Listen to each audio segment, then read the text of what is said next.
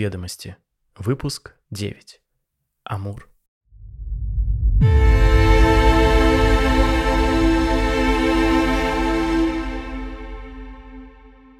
Туристические улицы часто выглядят безобразно торчащими нитками на ткани города. Кричаще пестрые, своей вязью на карте они призваны сплетать для гостей традиционный орнамент и впечатлять колоритом, но вместо этого порой кажутся олиповатой вышивкой на повседневном городском костюме. Пока любезные читатели не стали объявлять меня брюзгой, спешу заметить, что беззаботным туристам зачастую того и нужно. Для местных же подобные улицы вырваны из контекста привычной среды обитания. Пошло, суетно, бессмысленно. По этой причине Тане никогда не нравился старый и в особенности немилосердный Новый Арбат, но они и наживую разрезали милые ее сердцу арбатские переулки – Тихие сонные улочки, служившие ей излюбленным местом для спокойных мечтательных прогулок. Все здесь дышало многовековой московской историей, в ткань которой так естественно были вплетены и истории героев ее любимых романов. Таня опустилась на скамейку неподалеку от памятника Акуджаве, чтобы поправить обувь. Массивные ботинки на платформе делали миниатюрную девушку выше, выгодно контрастировали с легким весенним плащом и подчеркивали стройность тонких ног, но натирали нещадно. Таня надела их впервые и ожидала такого развития событий. Однако, устав от истоптанных кроссовок, в которых постоянно работала в небольшой кофейне на Красном Октябре, на прогулке в свой долгожданный выходной пожелала быть изящной. «Красота требует жертв», – подумала она, поправляя съехавший носок. «А такая красота, как я, требует заботы и любви», – прозвучала в голове мысль. «Жаль, что нет ни того, ни другого», – мрачно добавил внутренний голос, никогда не отличавшийся оптимизмом. Настроение совсем испортилось. «Татьяна, соберись!» – тряхнула головой она. «Доковылять до метро, рухнуть в кровать, заказать суши, посмотреть сериал – вот и нормальный выходной. Отдохну, высплюсь, все будет хорошо». «Фу, суши! От них так пить потом хочется!» – раздался совсем рядом чей-то голос. Таня удивленно повернулась.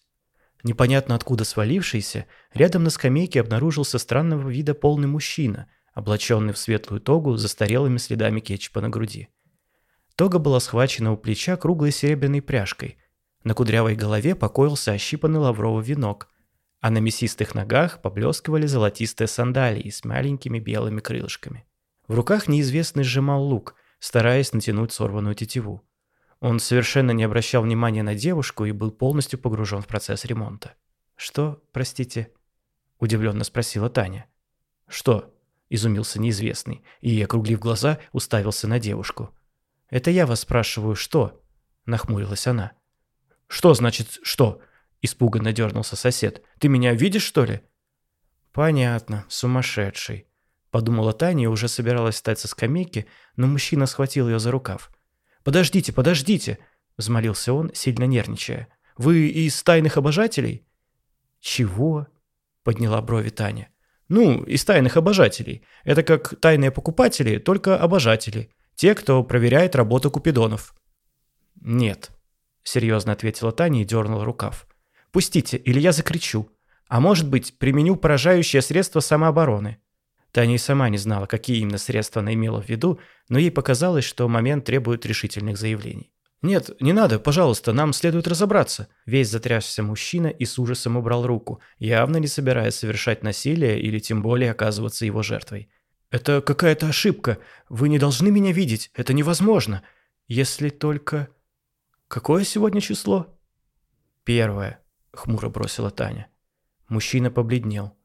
«Вот же проклятые бюрократы!» — закричал он и взмахнул луком над головой. «Не могли ведь они аннулировать мою лицензию?» Да, в прошлом месяце я не добрал по нормативам, но я же болел. Такая аспидная погода в этом вашем мае. Причем, как назло, именно весной требования по показателям установлены самые значительные. «Мне пора», – решительно заявила Таня, которой вся эта сценка порядком начинала надоедать. «Татьяна, подождите!» – взмолился мужчина и подался вперед, не решившись, однако, снова схватить ее за рукав. Девушка уже собиралась сделать шаг, но вдруг замерла. «Я ведь не называла свое имя. Откуда вы знаете?» Странный мужчина вдруг приосанился и торжествующе улыбнулся, взмахнув луком, как волшебной палочкой. «А это, юная леди, называется профессионализм. Наметанный глаз, острый нюх и многовековая, так сказать, практика. Не ошибусь, если предположу, что вам 27 лет, а за этими хрупкими плечами у вас две школьные влюбленности, одно университетское увлечение и на этом все. «Да кто ты такой?» Таня резко опустилась на скамейку и наклонилась к мужчине. Губы ее плотно сжались, ноздри расширились, а во взгляде заметались молнии.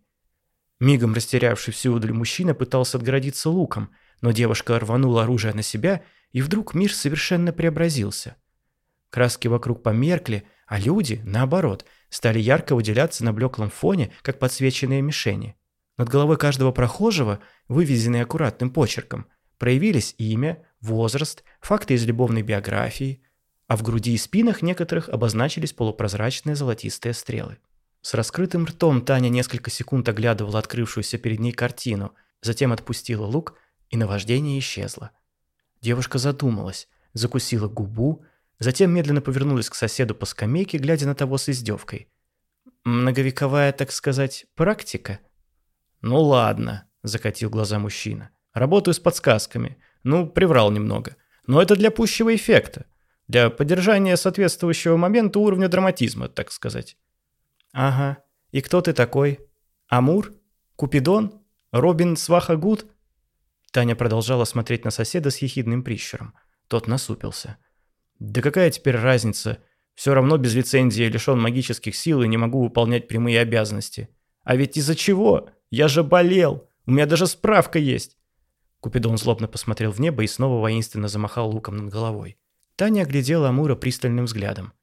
Стоптанные башмаки с вяло болтающимися крылышками, испачканную тогу, очевидно стянутую в области талии, облетевший лавровый венок на голове.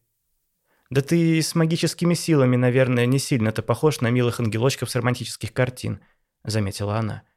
«Это твои картины все врут. Милые пухлые ангелочки там для пущего эффекта, для поддержания соответствующего момента уровня умилительности, так сказать. Реальность же гораздо более прозаична. Уверяю тебя, я еще вполне достойный экземпляр. Видела бы ты Амура с Пресни. Вот тот вылитая пивная бочка с ножками. Как его крылья носят, ума не приложу. И вот у него лицензия есть. Купидон в очередной раз злобно посмотрел куда-то в небо. «Я, когда до лука дотронулась», — задумчиво сказала Таня, «увидела что-то типа стрел, торчащих у некоторых людей спереди и сзади. Это твоя работа?» «Ну да, моя или кого-то из коллег.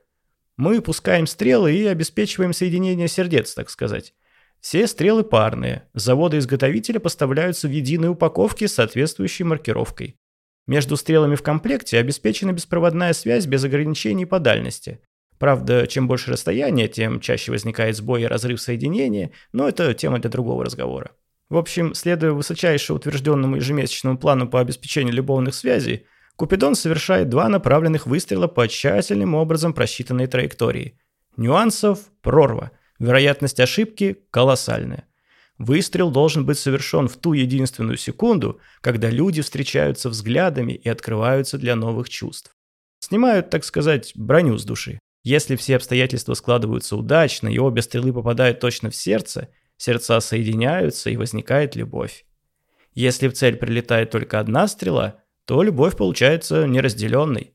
Торчит в груди – любишь ты, торчит в спине – любят тебя. А если обе мимо, это уже повод писать рапорт о нецелевом расходовании стрел. У нас с этим строго. Поэтому и выстрелы приходится делать наверняка. Есть у меня один приятель, который два года сидел с натянутым луком. Ждал, когда парень и девушка, давние друзья, вдруг посмотрят друг на друга по-особенному. Создадут тот единственный момент, когда требуется выпустить стрелы. И ты представляешь? Попал.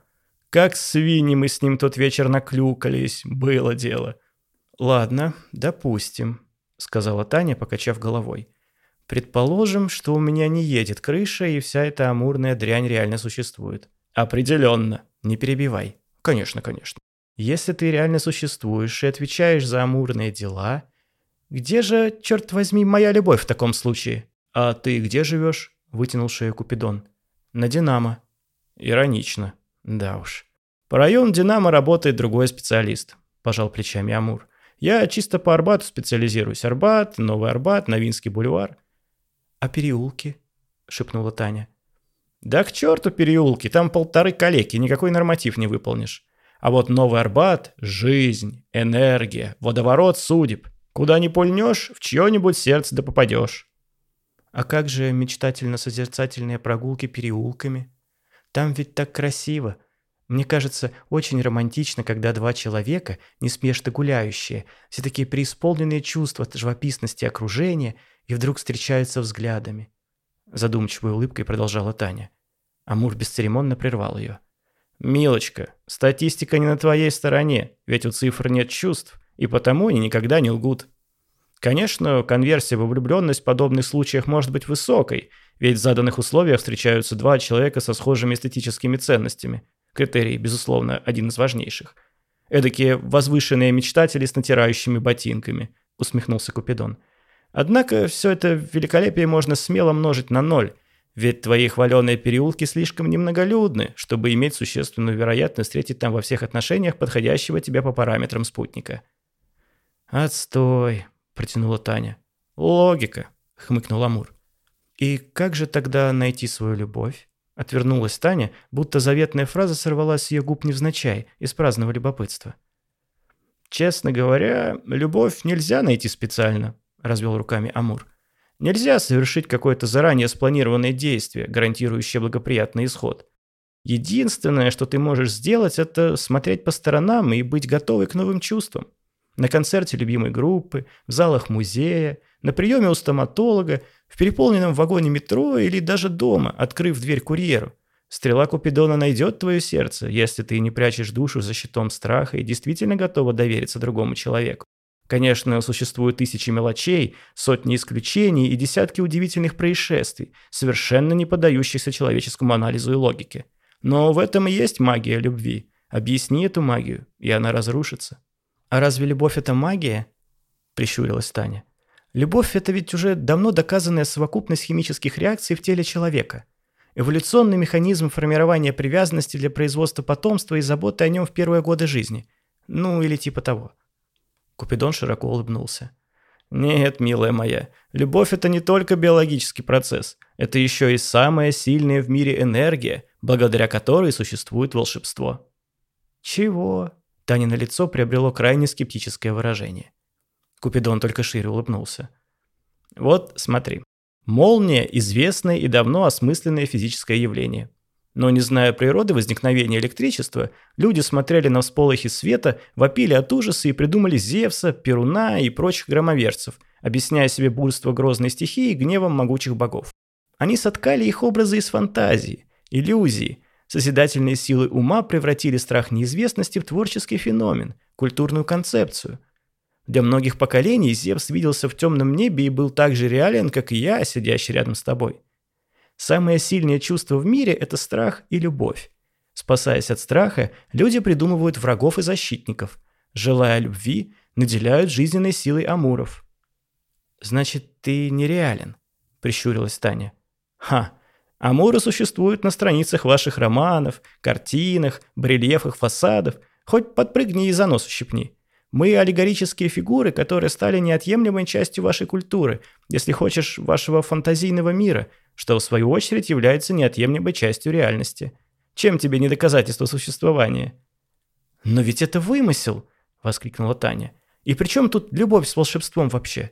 А ты, когда думаешь о любви, ты думаешь о работе нейромедиаторов в мозгу или о том, как любимый человек тебя целует и заключает в объятия? Это ведь тоже фантазия. Ты отправляешься в мир иллюзий, от которого у тебя начинает чаще биться твое реальное физическое сердце. Иллюзии нельзя отделять от реальности. Иллюзии и формируют реальность.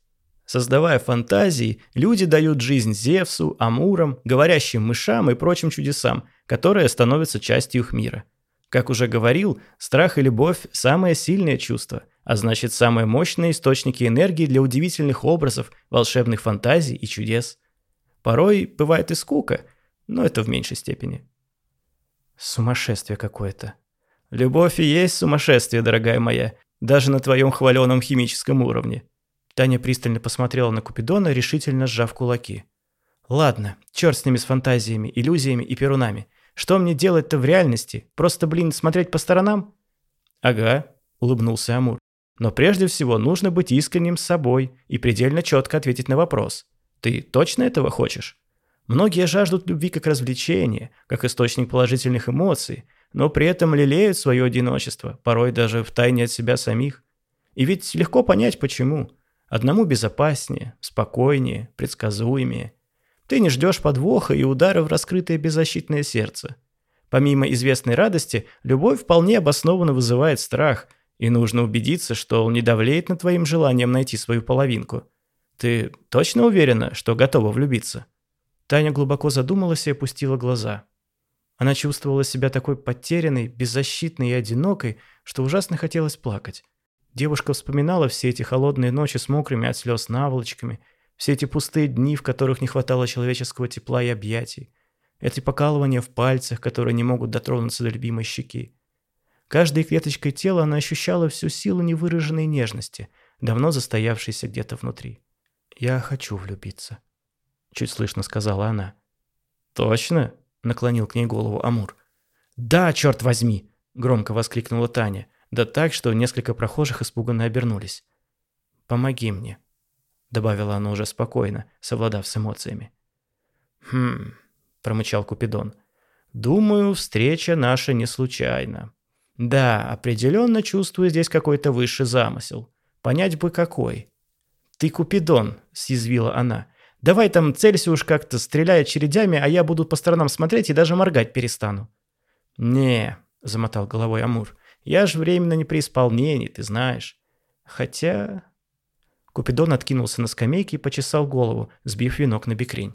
Вдруг глаза его блеснули. «А знаешь, есть один способ восстановиться в обязанностях». «Какой?» — подпрыгнула от нетерпения Таня. «Надо разрешить один, так сказать, висяк». «Висяк?» — округлила глаза девушка. «Висяк», — кивнул Купидон. «Справиться с общепризнанно трудным случаем. Организовать любовь, невзирая на отягчающие обстоятельства». «Это как?» «Есть тут один парнишка. Слышал про него от коллеги с Пресни. По всем параметрам очень бы тебе подошел». «Что с ним?» — продолжала ерзать на скамейке Таня. «Ну, скажем так, имело место магическое воздействие», — замялся Купидон. Влюбился он по уши в одну мистическую особу, которая его, скажем так, покинула. У парнишки теперь вместо сердца черная дыра, но стрела там все еще должна торчать. А в остальном экземпляр неплохой, неплохой. Секундочку. Купидон покрутил серебряную пряжку на тоге, и оттуда вдруг раздался голос. «Алло!» «Как поживаешь, пивная бочка?» – бодро воскликнул Купидон. «На себя посмотри, петух ощипанный!» – буркнул голос из пряжки. «Ладно, ладно, не кипятись», — примирительно затянул Амур. «Дело есть. Помнишь, ты про парня рассказывал, который в сирену влюбился? Алексей, Пантелей или Андрей, не помню уже. Андрей, да, всю статистику мне портит, а я все по инструкции делал. Стрелы распечатал, одну в него вогнал, прям по центру, хорошо легла. Вторую пускать, а там не женщина, а химера какая-то. Стрела даже не вылетела, так в руках и осталась. Никогда такого не видел. И что мне прикажешь делать? Все инстанции обошел, четыре объяснительные написал. Ладно, ладно, не мельтеши, замахал руками Амур. Есть, возможно, решение твоей проблемы. Где этот парень сейчас? На Большой Бронной, напротив Лита кафе, за столиком сидит, пятую сигарету подряд курит. К десятой подойдем. Жди. Купидон щелкнул пальцем по пряжке и повернулся к Тане. «Вставай, родная, нам пора прогуляться. Не сильно ботинки натерли?» «Ерунда», — решительно ответила та и живо поднялась со скамейки. Андрей сидел за небольшим круглым столиком у окон итальянского кафе. Импровизированная веранда размещалась на довольно узком тротуаре, отчего прохожие так и норовили сбросить со столика пустую чашку кофе, стоящую на самом краю. Андрей наблюдал за ними с легкой улыбкой и, казалось, даже ждал, когда чашка все же упадет и разобьется. Пять месяцев прошло с того дня, как его обожаемая сирена ушла, оставив в груди незаживающую рану. Пять долгих месяцев он пролежал, уткнувшись лбом в холодную стену, обливая слезами и хватая ртом воздух. Черные ночи сменяли серые дни, белые ветви деревьев за окном облачились в а Андрей все лежал в полнейшем бессилии, не находя никаких причин, чтобы встать и жить дальше. Так было до сегодняшнего дня. Рано утром он услышал настойчивый стук в окно, словно кто-то орудовал маленьким молоточком. Андрей долго терпел, но назойливый звук не прекращался – Сжав от злости зубы, он с трудом приподнял голову и увидел, как бойкая желтогрудая синичка долбит клювиком москитную сетку, очевидно пытаясь достать застрявшую там мошкару. Птичка была такой яркой, суетливой и упрямой в своем стремлении проломить окно, что Андрей невольно улыбнулся. «Вот бестия», — подумал он, — «такая маленькая и хрупкая, что, кажется, можно раздавить двумя пальцами. А ведь сколько в ней жизненной силы, сколько упорства» желания, трепета.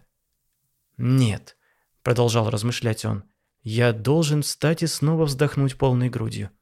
Она ушла, но жизнь не закончена. Я еще могу встретить свою любовь и быть счастливым. Я не должен обрекать себя на страдания. Любовь не явится из шкафа, не выползет из-под кровати. Тем более я там уже проверял. А значит, мне нужно выйти из дома и посмотреть по сторонам. Я должен дать ей шанс». Ровно так он и сделал, спустившись на улицу и присев за небольшой круглый столик у окон итальянского кафе. Чудесно пахло весенней свежестью, а бодрый городской шум после месяцев гнетущей тишины ласкал уши и наполнял душу трепетным ожиданием чего-то радостного. Андрей смотрел на кофейную чашку, медленно курил и то и дело задумчиво улыбался, чувствуя, как разжимаются тиски, долго сковывавшие его душу. Таким Таня заметила его с другой стороны дороги, остановившись с Купидоном у двери Лита. Ей даже не нужно было держаться за волшебный лук, чтобы увидеть торчащую в его груди одинокую стрелу и узнать о нем все, прочитав по глазам. Амур с улыбкой посмотрел на девушку и кивнул ей, жестом приглашая подойти к парню. Таня шумно выдохнула, закусила губу, быстрокрылой птичкой перелетела дорогу и, не давая себе времени на размышления, приземлилась за столик Андрея, уронив таки кофейную чашку. «На счастье!» – улыбнулся Андрей.